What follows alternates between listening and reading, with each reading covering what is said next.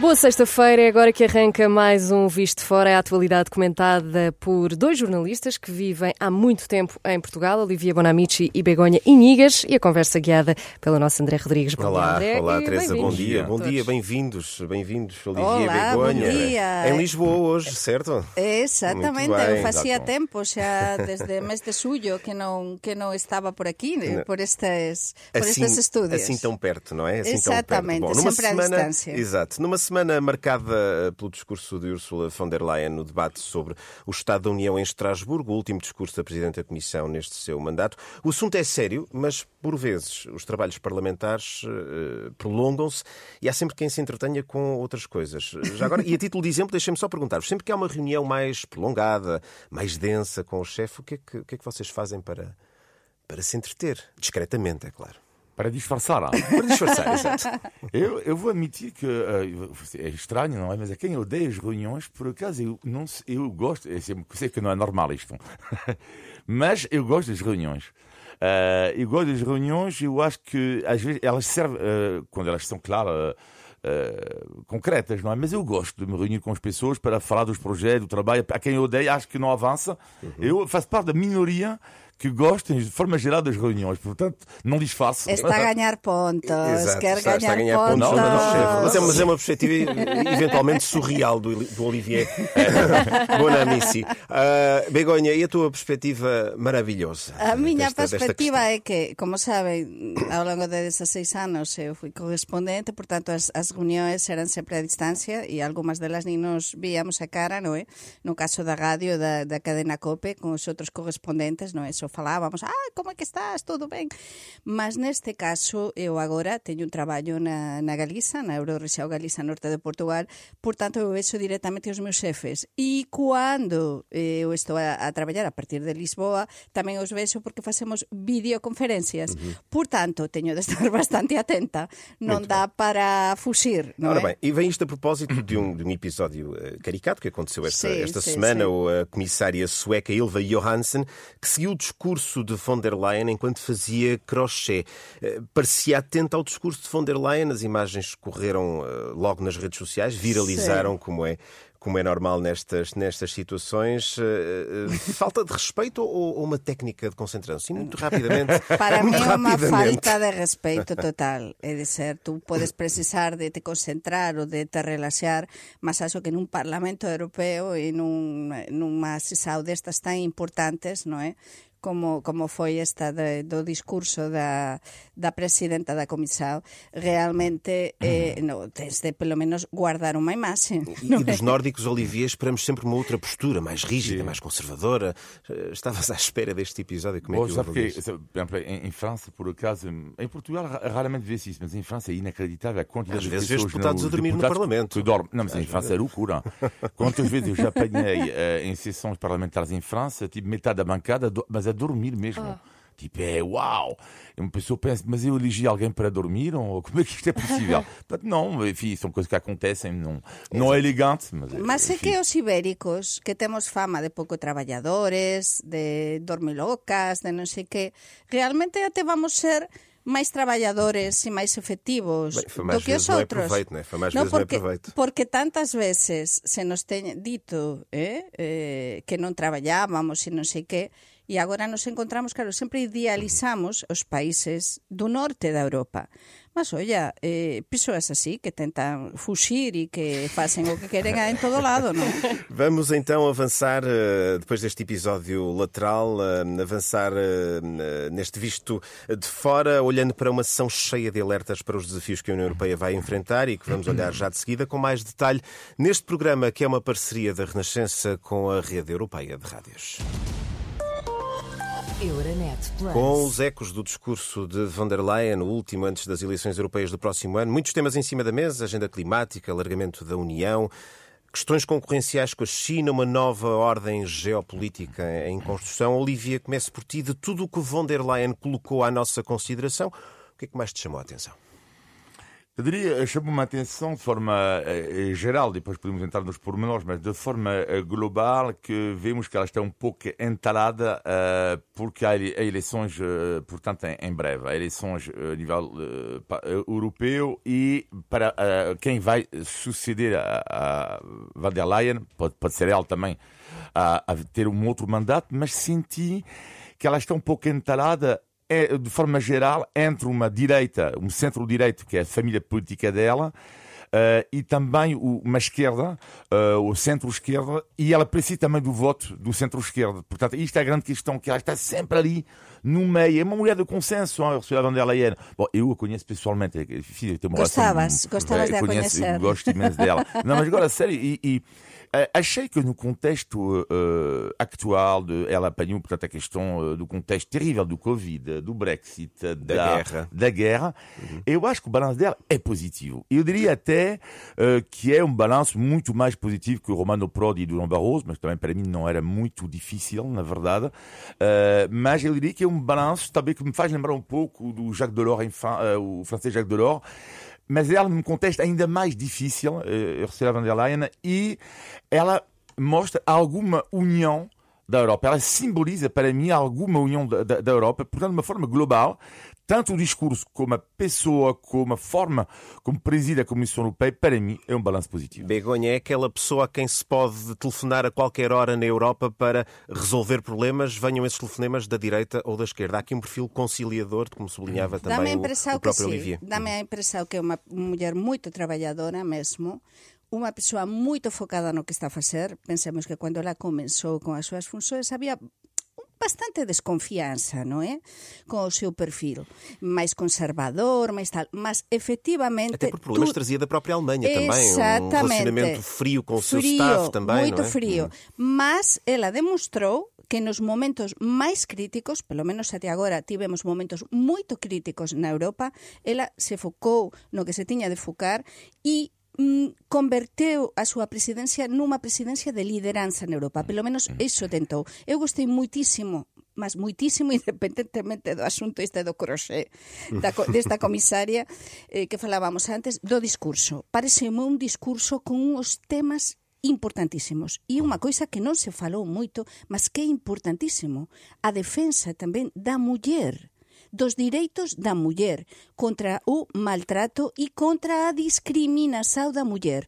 Ela eh, destacou iso. E depois teve a coraxe, o que dicíamos antes, tamén de apontar a Xina apuntar os privilexios da Xina e a Xina con, con esas comisões e demais, como isso está a condicionar também o tema dos preços, por exemplo, com, esse anúncio a, com esse anúncio da investigação aos subsídios estatais, nomeadamente em matéria de mercado automóvel. Não é? Exatamente, não? E depois a Rússia Eh? E depois, eh, tan, tantos temas importantes, além de, da defensa de, tamén de, da innovación, de todos os temas dos que xa se ten falado tanto no, eh, na Europa e, sobre todo, Europa xunta e unida neste momento crucial para combatir tamén todos os problemas que temos. Com a Ucrânia também necessariamente a marcar esta, esta, esta intervenção de Ursula von der Leyen. Olivier uh, von der Leyen que disse que o alargamento da União Europeia, aqui já a pensar numa eventual futura inclusão da Ucrânia no Clube Europeu, uh,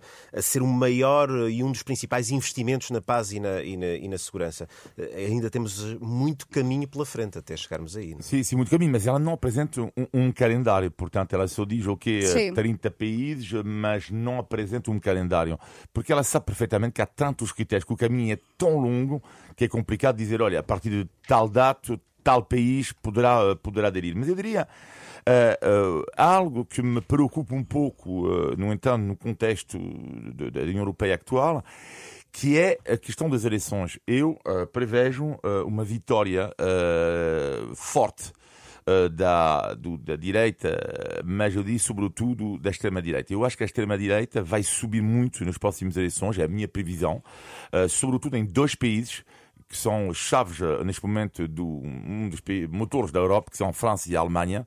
Uh, vejo a extrema-direita francesa muito forte nas eleições e, e o mesmo na extrema-direita da Alemanha.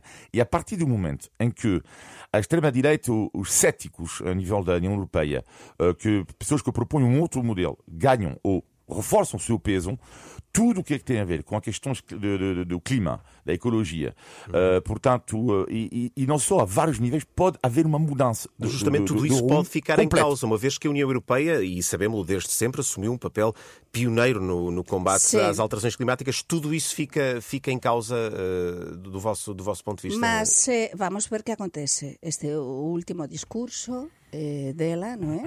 Neste mandato, a ver o que acontece en suño do próximo ano, vamos a viver o presente, mas sin dúbida eu acho que a Úrsula von der Leyen é unha muller do seu tempo, é dizer, que ten un mandato nun tempo moito complicado e que ela demostrou que ela non, non fica non, non fica sin forzas ante as dificultades, é dizer, que asume a lideranza e como nos dixemos eh, en España, non é? Eh, eh, colle, colle todo a responsabilidade e apaña tudo e dis, vamos pela frente. E entón iso é importante. Depois saberemos que o que acontece con as LSOEs.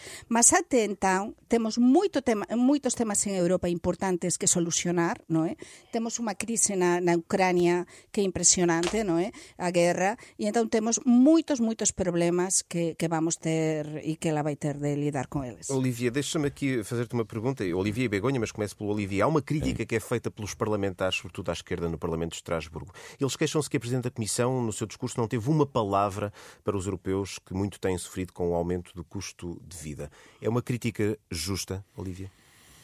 Eu diria, uh, ela podia ter um discurso um Sim. pouco mais, uh, mais, uh, mais social, mas eu acho que quando ela, ela, fala. Ou seja, tu podes falar diretamente disto e indiretamente disto também.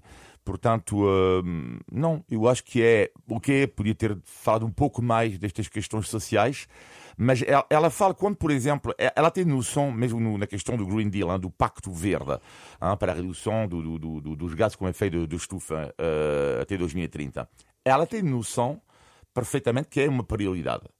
Uh, que é uma prioridade. Mas, ao mesmo tempo, também, quando ela fala que tem que haver mais justiça social, temos que ter cuidado também com as pessoas que trabalham, os agricultores, por exemplo, Sim.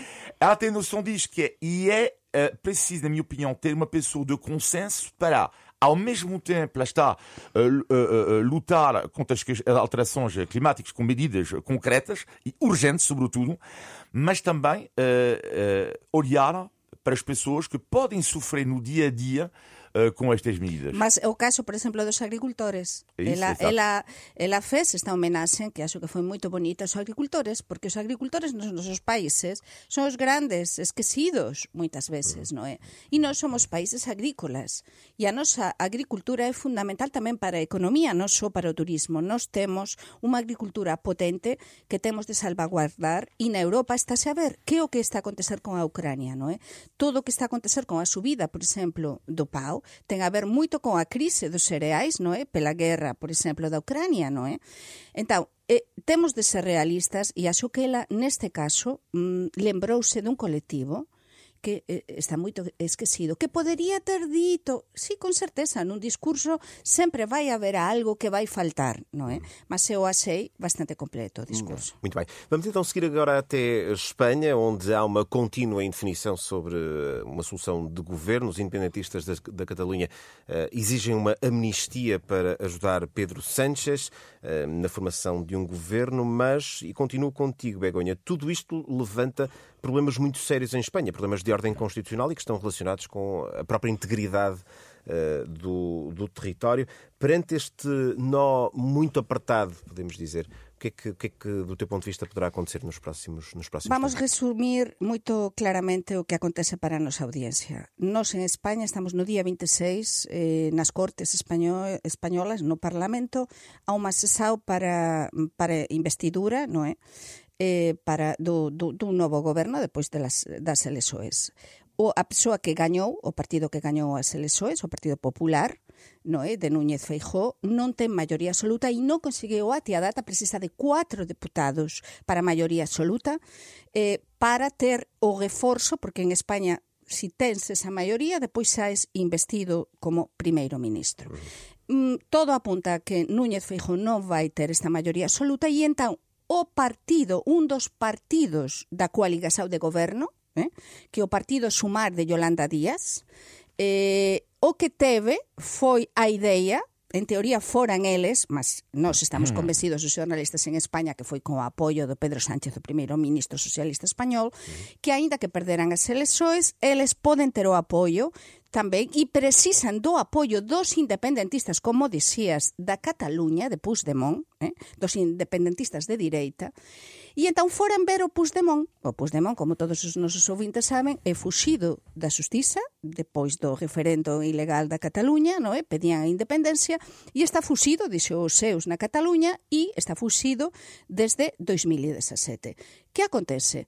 Que, claro, ten varias ordens judiciais de busca e captura, eh, en fin, há moitos problemas con a justiza española. Entón, que alguén do goberno de España teña ido a negociar con ele eh, foi moito criticado por un sector da sociedade española. Que acontece? Que o Puigdemont o que pediu para poder dar os sete diputados que ten Junts, o seu partido, no Parlamento de Madrid, para dar o sí ao Pedro Sánchez para investidura eh, e a sumar, e para que posan, porque son esses, precisan deses sete diputados para poder... Para ultrapasar, para, para ultrapasar, ultrapasar Núñez Feijó, que ten, para, ten Exactamente, quatro, no día 26 obviamente. de setembro, que acontece? Para iso pediu o que estabas a dizer. Eh? Pediu eh, amnistía eh, na Cataluña. E, e pediu amnistía, eso significa que ele, por exemplo, posa voltar a Cataluña e non ser xulgado. Mm. O que amnistía con todo, o que ten a ver co independentismo. Entón isto foi unha fratura tan brutal na sociedade española que se xa estábamos divididos, aínda neste momento somos máis divididos. E até a persoas no propio Partido Socialista Español do Pedro Sánchez que son supercríticos como es presidente do goberno Felipe González, como, por exemplo, Nicolás Redondo, que foi expulso onten do Partido Socialista, que é un dos mm, sindicalistas máis coñecidos de España, e que foi da direção do Partido Socialista, porque há moitas persoas que non perceben isto. Portanto, non sabemos Begonha, o que vai vamos, vamos acontecer. também aqui ouvir, a escutar a, a impressão do, do Olivier. Olivier, é um precedente grave, quer dizer, se, isto, se, isto, se houver esta cedência. e- Já agora, antes de mais, do teu ponto de vista, vamos chegar a esse ponto? Ou, A- a ou ponto não de vamos sair disto? Ao ponto, do, do- ao ponto do quê? Da, da, da amnistia? Eh, de- se, se- vamos conseguir desatar este nó ou se, ou se esse precedente vai efetivamente ser aberto, ou seja, esta cedência à amnistia aos independentistas. O- o- A, a loucura que, que, que há em Espanha é que, afinal, estamos a ver que 14, 15 deputados, eh, tanto da esquerda catalã e da direita catalã, têm a chave de um país. Isto é, isto é inacreditável. É o jogo da democracia. Bom, mas é inacreditável. Ou seja, são 14 pessoas, não é, que eh, estão ligadas à Catalunha e que têm o destino, não é só da Catalunha, é da Espanha toda. Porque eh, basta eles dizerem, ok, eh, chegamos a acordo com a direita ou com a esquerda e, op, o governo está investido. Primeira constatação é a loucura. Segundo ponto, eu acho eh, que é um erro, na minha opinião, da esquerda, politicamente falando, porque, como diz a Begonha bem, há eh, muitos espanhóis que, de esquerda que são contra a amnistia. Agora, eh, aqui também estamos, sabemos que estamos, eh, os dois estão em campanha eleitoral. Portanto, o, o, o candidato Feijó, o Ferró, ele sabe muito bem que, ao fazer isto e provocar manifestação contra a amnistia, não é? Pode haver uma nova eleição em breve em Espanha. E a grande questão aqui que se fazem os dois que são jogadas. Portanto, são jogados um eh, e, os- e o outro para. E eles pensam na cabeça, neste momento, que vão, vai haver novas eleições. Certo. E eu acho que nestas novas eleições, para mim, o Partido Socialista Espanhol acabou. Se houver novas eleições, eu acho que acabou de fazer um erro que vai dar a vitória, desta vez sim, ao candidato de direita. Nunca veremos, se sabe. veremos, Nunca veremos se sabe. o que vai acontecer é- e, seguramente, e seguramente vamos poder falar eh, este- sobre este assunto eh, noutra, noutra ocasião, porque a questão em Espanha está longe de estar eh, fechada. Eh, vamos agora transpor um tema europeu para a realidade nacional esta semana e pela décima vez consecutiva o BCE subiu as taxas de juros. Já lá vamos numa perspectiva mais nacional, neste visto de fora, que é uma parceria Renascença Euronet, a rede europeia de rádios. Euronet Plus. Milano, Zagreb. Bruxelas, Sofia, Riga. Euronet Plus, a rede europeia de rádios para compreender melhor a Europa. 4,5% é a taxa de juros atualizada depois da subida anunciada por Christine Lagarde na reunião de ontem do Banco Central Europeu em Frankfurt e quase como se estivesse à espera. O Primeiro-Ministro dizia horas antes desse anúncio que o Governo estava pronto para ajudar. E esta manhã o Ministro das Finanças confirmou e com essa novidade do alargamento do acesso das famílias aos juros eh, bonificados. Vamos assistindo a sucessivas ajudas do Governo. Uh, Olivier, uh, isto é suficiente ou seria necessário haver uh, medidas mais robustas, mais estruturadas, para não estarmos aqui a ir de ajuda em ajuda sempre que as más notícias vão surgindo. Portugal está a pagar o preço altíssimo desta questão da taxa variável. Não é? É, portanto, é um dos países uh, na Europa, dos raros países da Europa, onde isto é uma, uma regra quase para todas as famílias, que, que preço enorme uh, estão a pagar. Eu acho que é, o, o Estado também não fez, acho eu, os bancos e até as próprias pessoas. Às vezes há pessoas que tomaram um risco enorme quando compraram uma casa, uh, colocando uma taxa uh, que era quase nula, uh, sabendo que havia o risco não é que as taxas e a possibilidade, a forte possibilidade que a taxa ia aumentar. Uhum. Eu acho que às vezes é preciso prevenção é, nisto tudo e tanto os bancos como o governo, na minha opinião, houve um e das pessoas um falhanço global uh, acerca disso quando a taxa uh, uh, flexível estava muito baixo. Agora, claro que tem que haver um mecanismo. Eu não vou criticar a decisão do BCE porque isto já, primeiro, não sou economista e segundo ponto, é muito mais complexo, acho eu, do que, que às vezes dizemos que o BCE é sempre o, está a fazer de forma errada e tudo isto. Não, o BCE toma decisões, não é de ânimo leva, é também tem um problema da inflação, não é? Portanto, e há consequências por trás, há causas por causa desta decisão do BCE e é muito fácil atacar o, o BCE desta forma. Sobretudo quando quem mas... critica são políticos que precisam de, ter, de contar com o voto mas... dos eleitores. É? Exatamente. Bom, mas agora, tira, di, di, dizendo isso, claro que tem, tem que haver mecanismo do Estado. Agora, o que é que o governo propõe? É uma espécie, é como tudo neste governo e não só os governos anteriores, é respiração artificial. É uma respiração artificial, quer dizer o okay, que vocês vão pagar um pouco, pouco menos agora, mas daqui a, a, a seis meses, quando as taxas baixarem, uh, vocês vão pagar menos. É também arriscado, porque não sabemos ainda se é a última vez que o BCE aumenta as suas taxas de juros. Portanto, é uma medida que é o que é, que é, o que é. Uh, algo tinha que ser feito, mas é, mais uma vez, uma medida de respiração artificial. Begonha? Pois eh, a mí pareceme unha vergoña absoluta. Neste caso eu non, non concordo en absoluto. Eh, poso perceber, eu estive a acompañar este tema, porque pronto, eu, eu tamén eh, teño un crédito habitasado E realmente pareceme o que dixeran é que pode ser a última, non é? Eh, porque eu penso que os diferentes países, os diferentes gobernos, neste caso temos unha cimeira do ECOFIN en Santiago de Compostela neste mesmo momento, e acho que, que debe ser, e espero que sexa, un dos temas principais e prioritarios a falar precisamente, porque as nosas economías, as economías europeas, non se poden permitir estes, mm, estas subidas continuas, levamos moitas subidas, eso que non xa, eh, da taxa de xuro, e entao isto é como unha especie de presao, non unha especie, unha presao brutal para as familias, para as empresas, para a economía dos diferentes países. Entao aquí non iso, eu acho que aquí o BCE pecou de excesivo conservadurismo. É dizer, se está a ter, e sabemos que está a comenzar a ter xa bastante controlada a situación, e entón desta vez esperábase que eles conseguiran pelo menos dar un respiro eh, às famílias na Europa. E as economias também. E a pressão economias... a que estão sujeitas, sobretudo as três principais economias e, da claro. zona euro, estão muito estressadas com tudo isto. E, e além de tudo que a inflação isso, continue temos... a aumentar? Tu queres, que, tu queres que a inflação continue a, não, não a é disparar? Não, não é a inflação, mas neste caso o que eles explicaram, eu estive a ver o, o que se anunciou, e neste caso deram a entender que está xa, están, están xa a, a comenzar a xa certos beneficios, xa, dentro do que é a economía, e entón neste caso sí que ati os propios analistas internacionais están a cuestionar até que ponto neste momento esta subida é necesaria. Até agora, se callar sí, mas esta última subida pode ser moito máis perjudicial do que beneficios. E depois temos que, sobre todo en Portugal, eh, esta medida da que preguntabas, é verdade que isto é mellor do que nada, non é? Mas si se trata de aliviar ou de, de pôr en marcha, obrigar os bancos as moratorias, non é? Das, as que anunciou Medina, uh -huh. o ministro das Finanzas os portugués. 25, 25, non é? Claro, é unha aliviar unha parte, non é? Ese 25% uh -huh. é dentro do, do que son os xuros, mas Oia, isto se tende, como dixía Olivier, eh, antes ou depois se ten de pagar. Entón, aquí temos un problema de base tamén en Portugal co tema da Vitasao, que temos falado xa neste programa, e a coisas que non se fixeran ben.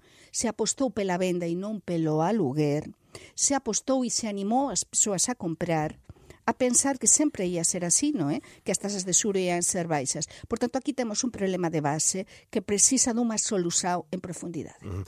Meus caros, eh, caminhamos eh, rapidamente para os últimos minutos deste programa. Sugiro que passemos a um outro tema. O arranque das aulas eh, propriamente ditas é já na segunda-feira, mas a semana ficou marcada pelas preocupações com falta de professores e, nesta altura, ainda hoje o Ministro da Educação o reafirmava. Há muitos horários ainda por preencher nas escolas, muita contestação, greves no horizonte.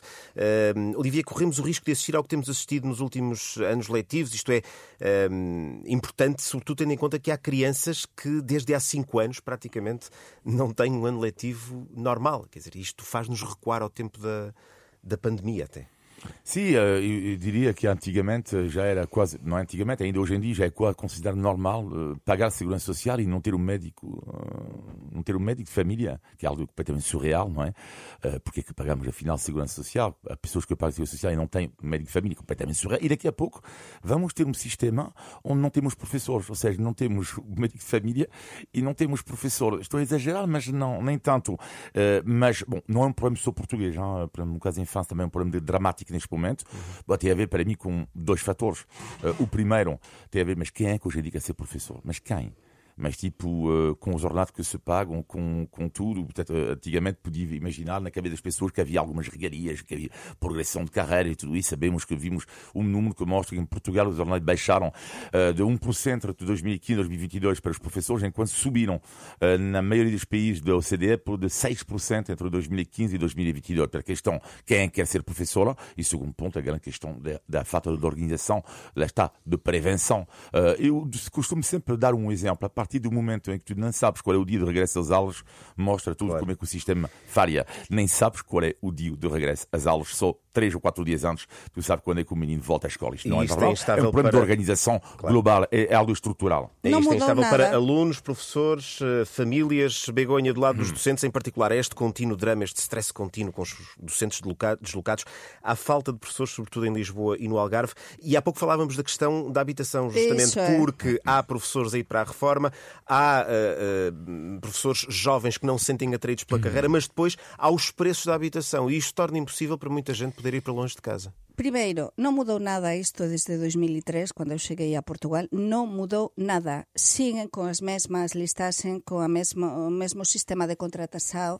Unha persoa de Vila Real lle poden enviar ao Algarve e dizer... E depois que acontece? Que na capital de Portugal, na capital do, do, do, do Estado, eh, está a haber máis falta de profesores do, do que en cualquier outro local de Portugal ou localidade de Portugal. Por qué? Pelo que dixías a un momento, porque os profesores con os ordenados que teñen, coa falta tamén de ter, de ter en conta o que ese percurso profesional, non é, para pagar a antigüedade, cuantos anos máis cuantos máis anos teñas de servizo, tens de ter unha serie de vantaxes, non é, un ordenado maior, máis alto. Mas con este sistema que ha de contratasao, estes profesores gañan poquísimo e gañan prácticamente igual que cando comenzaban, unha persoa que que está a dar aulas a 15 anos, por exemplo. Ou a 20 anos. Ou 20 anos. Saían estes últimos días varias eh, varias entrevistas interesantes nos xornais portugueses Mas ao que vamos, é gravísimo que Lisboa, centros de referencia, liceos de referencia, teñan falta de profesores porque os profesores que poden ter acceso a eses traballos, a esas vagas que estaban disponíveis, cando eh, agora unha ou dúas semanas, no, recusan porque non poden, se veñen cá, non, non lles dá para pagar o aluguer ou para, para poder, poder viver con dignidade. Entón, iso é un problema brutal. A educação dos nosos fillos, a educação das novas erasoes, é unha das coisas máis importantes que que se ten de pôr sobre a mesa e, e é un num goberno, tamén, e é investimento nunha sociedade. E entón, algo ten de mudar, algo ten de mudar dunha vez. Eu sei que ten de ser moito difícil ser ministro de Educação, ser ir os temas de Educação, mas algo ten de comenzar a mudar porque non pode ser isto así, non pode ser, realmente. Begonha, Olivier, vamos agora seguir, e agora também contigo, Teresa, para o capítulo seguinte deste Visto de Fora, o nosso índice de, de tugalidade. Índice de Tugalidade. Vamos a isso. Olivia Bonamici, Begonha Inigas, eu e o André Rodrigues queremos saber se vocês sabem o que significa isso é trigo limpo, farinha amparo. Nunca Farinha ouviram, quê? Nunca, nunca ouviram alguém dizer isso é tiro limpo, isso é, desculpa, trigo limpo, farinha amparo. Trigo limpo é que é algo que está claro. Trigo limpo eh, algo te, que trigo limpo é algo que claro, que está unha persoa que trigo limpo é unha persoa na que podes confiar un asunto que trigo limpo eh, Olivia, não tens Eh, nenhum não, não, palpite? mas zero mesmo, mas é Sacanagem, não, não. lamentável. Então, trigo limpo, farinha amparo, significa que uma coisa é certinha direitinho. é essa, é. Nós temos a certeza que vai acontecer. Isto Não há porque eu- margem para equívocos. Não há margem. É. Vou explicar aqui muito rápido. Nos anos 70 e 80, a farinha Amparo alimentava muitos portugueses e o anúncio de rádio dizia trigo limpo, farinha Amparo. E trazia sempre um brinde lá dentro, esta farinha. Ah, e portanto, nós dizemos, por exemplo, o visto de fora é sempre às 6, às 10, isso é trigo limpo, farinha Amparo. Ok, Ah, uau, uau. Mas, tu, ah, tu- ok. mas tu ganhaste mais ou menos, João. Sim, foi, sim, sim, claro. sim. ganhaste sim, sim, ganhaste a sim, máquina de café esta semana. E foi o nosso Olha, não de está mal, um não está mal. frigorífico. tugalidade. André Rodrigues, podes seguir. Muito bem, seguimos então agora para também os vossos eh, positivos e negativos. Eh, Olivier, o teu negativo da semana. Ah, sou eu. Então, ok. Eh, isto não estava previsto no guião. Eh, mas tudo bem. Eh, eu, para mim, o negativo da semana tem a ver com. Esta semana, falar negativo e positivo te- tem a ver com o desporto. Eh, mas o negativo da semana é uma notícia, um erro de um jornal. Eu não vou dizer o nome do jornal por uma questão de. porque é um jornal que está a passar por momentos complicados. Portanto, é por isso eu acho que não, não seria legal da minha parte dizer o nome do jornal. Mas, no entanto, o que é inacreditável é o erro deste jornal que publicou no outro dia uma notícia sobre a vitória da, na da Volta à Espanha de bicicleta, vitória de um português, Rui Costa. E então eles fazem uma pequena notícia no final do jornal, Rui Costa, e colocam a fotografia de Rui Costa, o presidente do Benfica. Eh, isto acho muito grave, porque a minha pergunta depois é: mas quem é que. Mas há uma editora, ah, e depois mostra uma ideia que o futebol. eh, como em todas as modalidades, é que mesmo para um atleta português de alto nível, que é Rui Costa, o ciclista, coloca-se a fotografia de um outro, é grande jogador, não é? De atleta também português, eh, e confunde-se os dois nomes. Enfim, isto é muito Para mau. já não dizer É que isto alimenta a mau. própria clubite também, não é? Sim, mas isto não, é não, mas, isto, não, mas neste caso não é. Não, mas neste caso não é. Não, Sim, não sim, é. sim. Neste caso não se trata do clubismo não zero. É, é um erro inacreditável eh, e que é muito preocupante, eh, para- para- que é hoje em dia para mim o, o jornalismo. Eh, agora o, eh, teu negati- posi- o teu negativo, Begonha. Ah, ok, ok. Ok. O meu negativo eh, ten a ver con a subida, que é raro, non? Estamos a falar de, de subida, do preço do aceite en na España, porque aquí en Portugal eh, subiu moito o aceite alimentar, mas o de o de España é que brutal. Há moitos españoles que están a vir a comprar o aceite, que é unha das coisas que falábamos ontem, precisamente falaba con unhas amigas miñas, que son españolas, que xa familiares seus están a vir a, a, a, a Mercedes, a BMW. non, mas é verdade. Nin por, por un, unha coisa está máis barata en Portugal, non é? Mas realmente co isto da subida de tudo, con a guerra, con tudo, a subida dos alimentos, dos prezos dos alimentos, o que é brutal. Os, o prezo do aceite aceite, que para nós eh, acontece como en Portugal, é algo fundamental, está altísimo e depois eh, isto da subida do, da tasa de, de suro anunciada pelo Banco Central Europeo e que tende a ser o peor da semana porque iso ten unha repercusión directa en todos nós. Claro. Nas nossas, nas nossas Em economias. todo, em todo. Olivier, o teu positivo da semana. Bem, um positivo é tem a ver com, com a estreia amanhã, eu portanto, vou falar de, de esporte, mas a estreia amanhã do, da seleção portuguesa de rugby no Mundial de Rugby, e vai ser muito complicado, vai ser contra o País de Gales, que é uma grande nação de rugby, será por volta das das 4h45 da tarde, mas eu adoro esta seleção porque é um misto e filho, uh, para já eles vibram com o país, uh, vibram com esta modalidade, Uh, e depois adoro essas histórias, que é um que é dentista, o outro, sei lá, que é conselheiro comercial, e du- durante o ano eles tiram às vezes licença de vencimento para vestirem a camisola de Portugal contra os jogadores do topo mundial. Exato. Uh, eu acho uma grande história, eu acho muito bonito e não vou faltar, não vou falhar amanhã a estreia dos Lobos de Dos Portugal. nossos lobos, exatamente. Begonha, o teu positivo. positivo. Pois o meu positivo, neste caso, vai de tascas. Eh, eh, vol tascas. tascas e eh, voltar a Portugal voltar depois das ferias voltar depois de estar un tempiño sin estar por cá e voltar a Campo de Urique e voltar a unha das tascas, por favor, que se manteñan as tascas de sempre. Mm. Neste momento de tanto turismo, de tantos locais que abren, que non teñen esencia, non teñen sabor, que son carísimos, que se manteñen as tascas. Entón, o meu bairro está cheio, cheio de tascas moito boas, e unha delas, que nunca falei cá, é a Casa dos Pasariños, que é un unha das tascas É tamén de, verdade. Mas de onde? há É- é- muitos é, é, anos. É Lisboa, não é? Em Campo de Urique, É temos de ir, Sim, temos mas, de Mas, ir. ouve lá, mas uma coisa. E a tu- Teresa tu- conhece. Sim, sim. Tu falas de tanto restaurante e estás, já começas a ter desconto ou, ou, ou não? É, é Não e Inigas tu? na Begonha, sua e tu? versão TripAdvisor. É, É a sua versão TripAdvisor. Temos de escrever o livro, temos de eu escrever o admito- livro. Eu admito que de vez em quando tem uma sobremesa oferecida, um, algo oferecido. Pois a mí pouco me oferece, mas eu faço, Já tiveste eu uma falo conta de, paga, de Olivia, já coração. tiveste uma Já tive, conta paga. Vamos terminar com um convite que eu faço a esta equipa, que é qualquer dia temos de ir nós também a uma tasca, nós os quatro, não é?